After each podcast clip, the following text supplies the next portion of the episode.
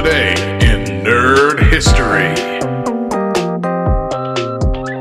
Today's date is September 12th. On September 12th, 1959, Bonanza premiered. This long running and popular American Western TV series followed the adventures of the Cartwright family on their ranch near Virginia City, Nevada in the 1860s.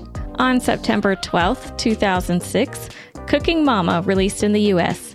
This cookery simulation game for the Nintendo DS features various mini games and recipes and uses the touchscreen for different kitchen tasks under the guidance of Mama. On September 12, 2018, Shadow of the Tomb Raider released. This action adventure game follows Lara Croft's journey to stop a Mayan apocalypse and become the Tomb Raider she is destined to be, while exploring diverse and challenging environments, tombs, and puzzles. Find out more nerdy facts about today's entries at lovethynerd.com slash nerdhistory.